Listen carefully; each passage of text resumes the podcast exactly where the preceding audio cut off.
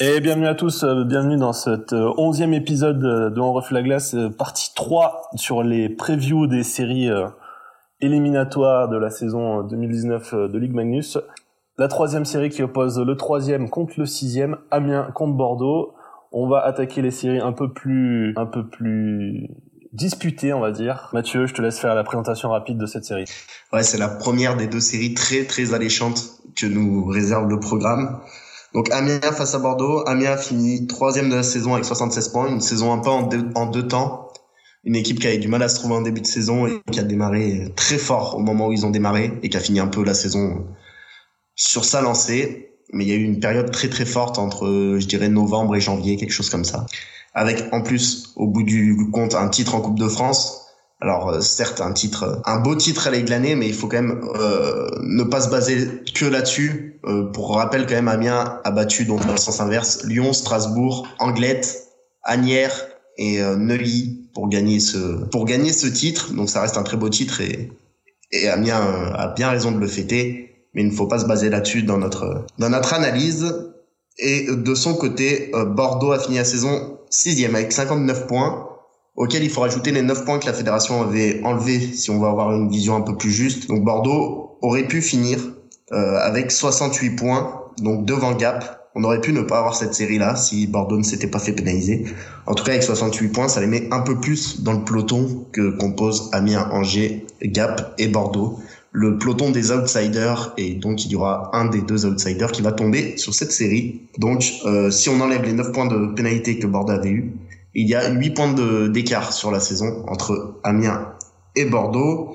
Et euh, sur la saison, pour faire leur tête à tête, je vais aller chercher tout ça. Bordeaux a gagné le dernier match de la saison face à Amiens, c'était il y a quelques jours. Et sinon, sur l'ensemble de la saison, Bordeaux a gagné 3 matchs et Amiens en a gagné un seul. Très bien, super, euh, super complet ce petit tour. Hein. merci euh, Mathieu. On va tout de suite passer, bah, parce que j'ai rien d'autre à dire, sur les détails tactiques euh, qui feront peut-être la différence euh, sur cette série. Mathieu, à toi l'honneur. Alors j'en ai un en fait qui se concentre sur une équipe en particulier parce que je pense que c'est cette équipe-là qui peut décider de qui va gagner cette série. C'est Amiens hein, qui a à mon avis un effectif supérieur à Bordeaux et donc euh, s'il joue s'il joue comme on les a vu jouer plusieurs fois cette saison, il devrait pouvoir passer. Maintenant il y a un détail tactique ou je sais même pas si on peut appeler ça un détail, c'est la tactique en général d'Amiens en fait qui m'intéresse. Parce que lorsque les équipes, lorsqu'ils se sont trouvés face à des équipes joueuses, Amiens a toujours bien bien réussi. Parce que du coup ça laissait de l'espace sur la glace et avec le talent qu'ils ont et avec les joueurs qu'ils ont ils ont pu rentrer en contrôle dans la zone offensive et trouver des chances de marquer et derrière il y avait un Henri Cotentin bus pour pour sauver les quelques trous laissés par l'attaque euh, amiénoise mais lorsqu'ils se sont retrouvés face à des équipes plus fermées comme Bordeaux comme euh, Lyon, et c'est les deux principaux exemples qui me viennent, et eh ben ça a été parfois plus compliqué. Déjà Bordeaux, bah on l'a dit, trois victoires dans l'année pour Bordeaux, une seule pour Amiens. Lyon, on a vu la finale de la Coupe de France, c'était pas si facile que ça. Et en fait, à chaque fois qu'ils se sont retrouvés avec ce genre d'équipe qui sont très fermes à la ligne bleue, qui laissent peu d'espace à la ligne bleue et qui obligent à être un peu créatif pour rentrer en contrôle, et eh ben Amiens a choisi la solution de simplicité souvent, de dumper le palais en fond de glace. Donc il va falloir que hum, Amiens ne tombe pas là-dedans. Ils ont des joueurs pour faire la différence avec le palais dans la palette. Et s'ils se mettent à, à répondre à l'intensité défensive que va mettre Bordeaux par euh, par des palais envoyés en fond de glace, ça va faire le jeu de Bordeaux qui va pour récupérer ces palais et avec des défenseurs plutôt mobiles et des attaquants plutôt rapides vont pouvoir contre-attaquer. Et c'est ce que va chercher à faire Bordeaux. C'est ce qu'ils ont fait lors du dernier match euh, de la saison régulière.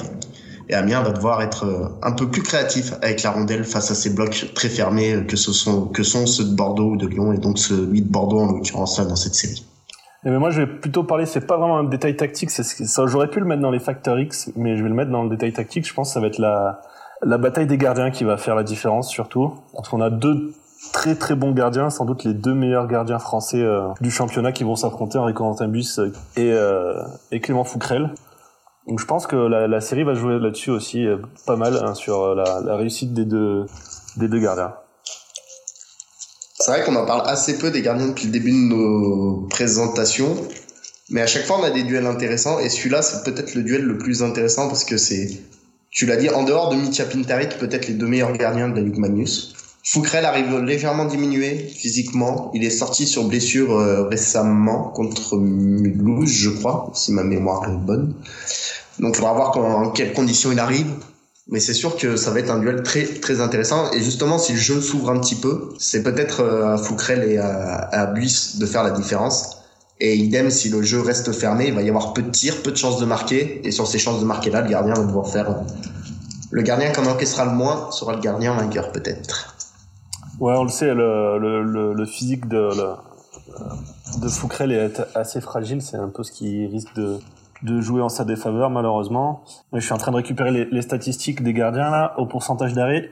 Henri Corentin Buis, c'est le deuxième gardien à égalité avec Lucas Sorac, avec 92,5% d'arrêt. Et Fouquerel lui arrive un petit peu derrière, 90,3. Il a un peu baissé de rythme. On avait dit que, on avait souvent dit dans les, dans les récaps euh, des mois que Fouquerel avait fait un très bon début de saison.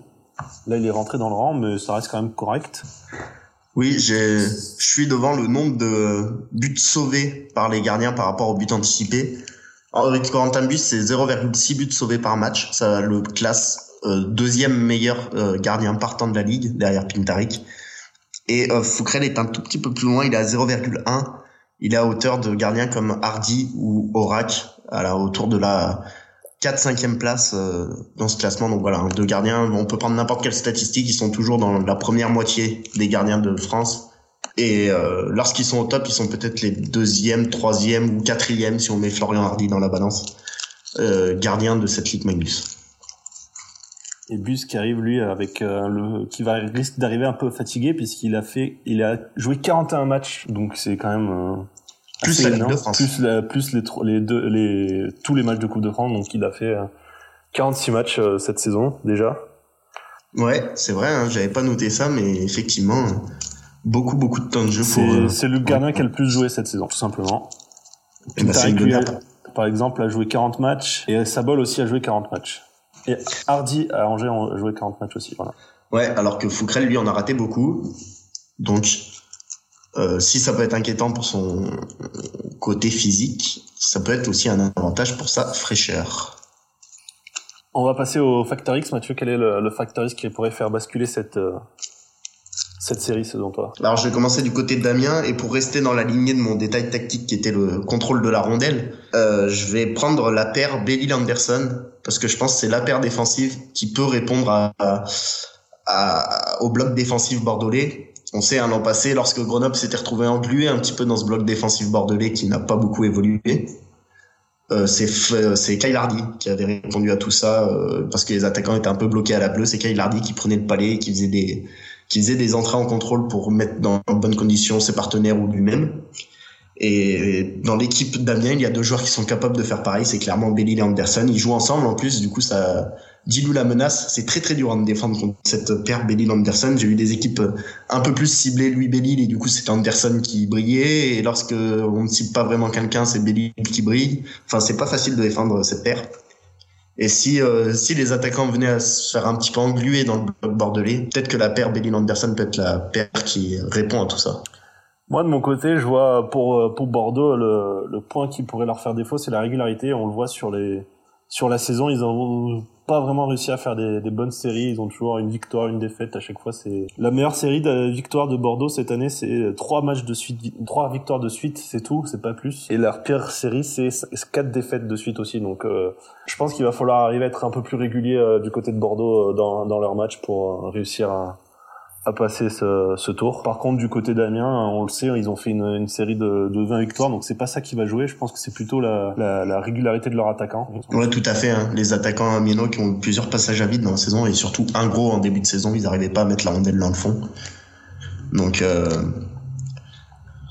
donc on va voir, mais ça va beaucoup mieux. Hein. Des joueurs comme Philippe Allais, euh, Edwards, euh, Tommy Giroud, évidemment, Jérémy Roman c'est tous des joueurs qui se sont euh, Pierre-Maxime Poudrier je m'en serais voulu de pas le citer parce que je trouve qu'il sur la deuxième partie de saison c'est un des meilleurs joueurs un des meilleurs attaquants de Magnus.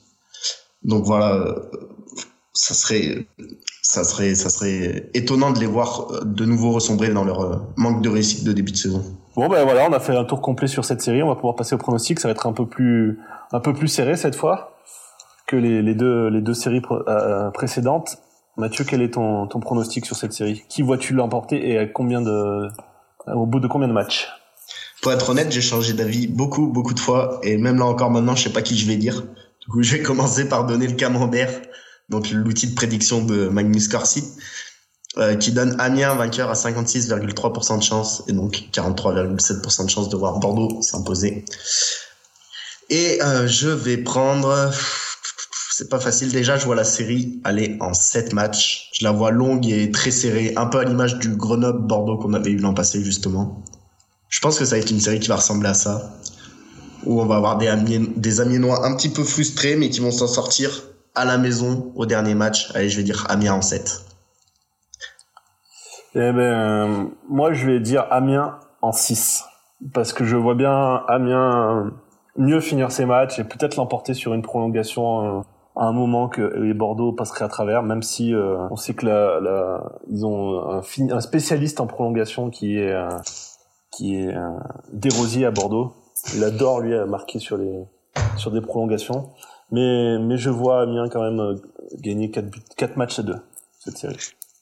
Bon ben voilà, premier Première série qu'on va, qu'on va, qui va sûrement être longue et, et difficile. Merci de nous avoir suivis. Ah, c'est aussi la série qui commencera le plus tôt ce vendredi. Elle commence à 18h, il me semble, si j'ai bien vu. Donc, euh, faudra pas être en retard ce vendredi pour voir ce match. C'est une horaire d'ailleurs un peu bizarre hein, quand on pense que la plupart des gens bossent un vendredi. Et c'est pas un cadeau pour, euh, de la part d'Amien d'avoir mis ce match à 18h. Il faudra que tu nous donnes une explication. Bon, ben merci à tous de nous avoir suivis. On vous invite à nous à continuer à écouter le, le dernier épisode euh, sur la dernière série qui manque. Donc on vous dit à tout de suite ou bien on vous remercie de nous avoir suivis et puis on vous dit à bientôt. Ciao, bye bye.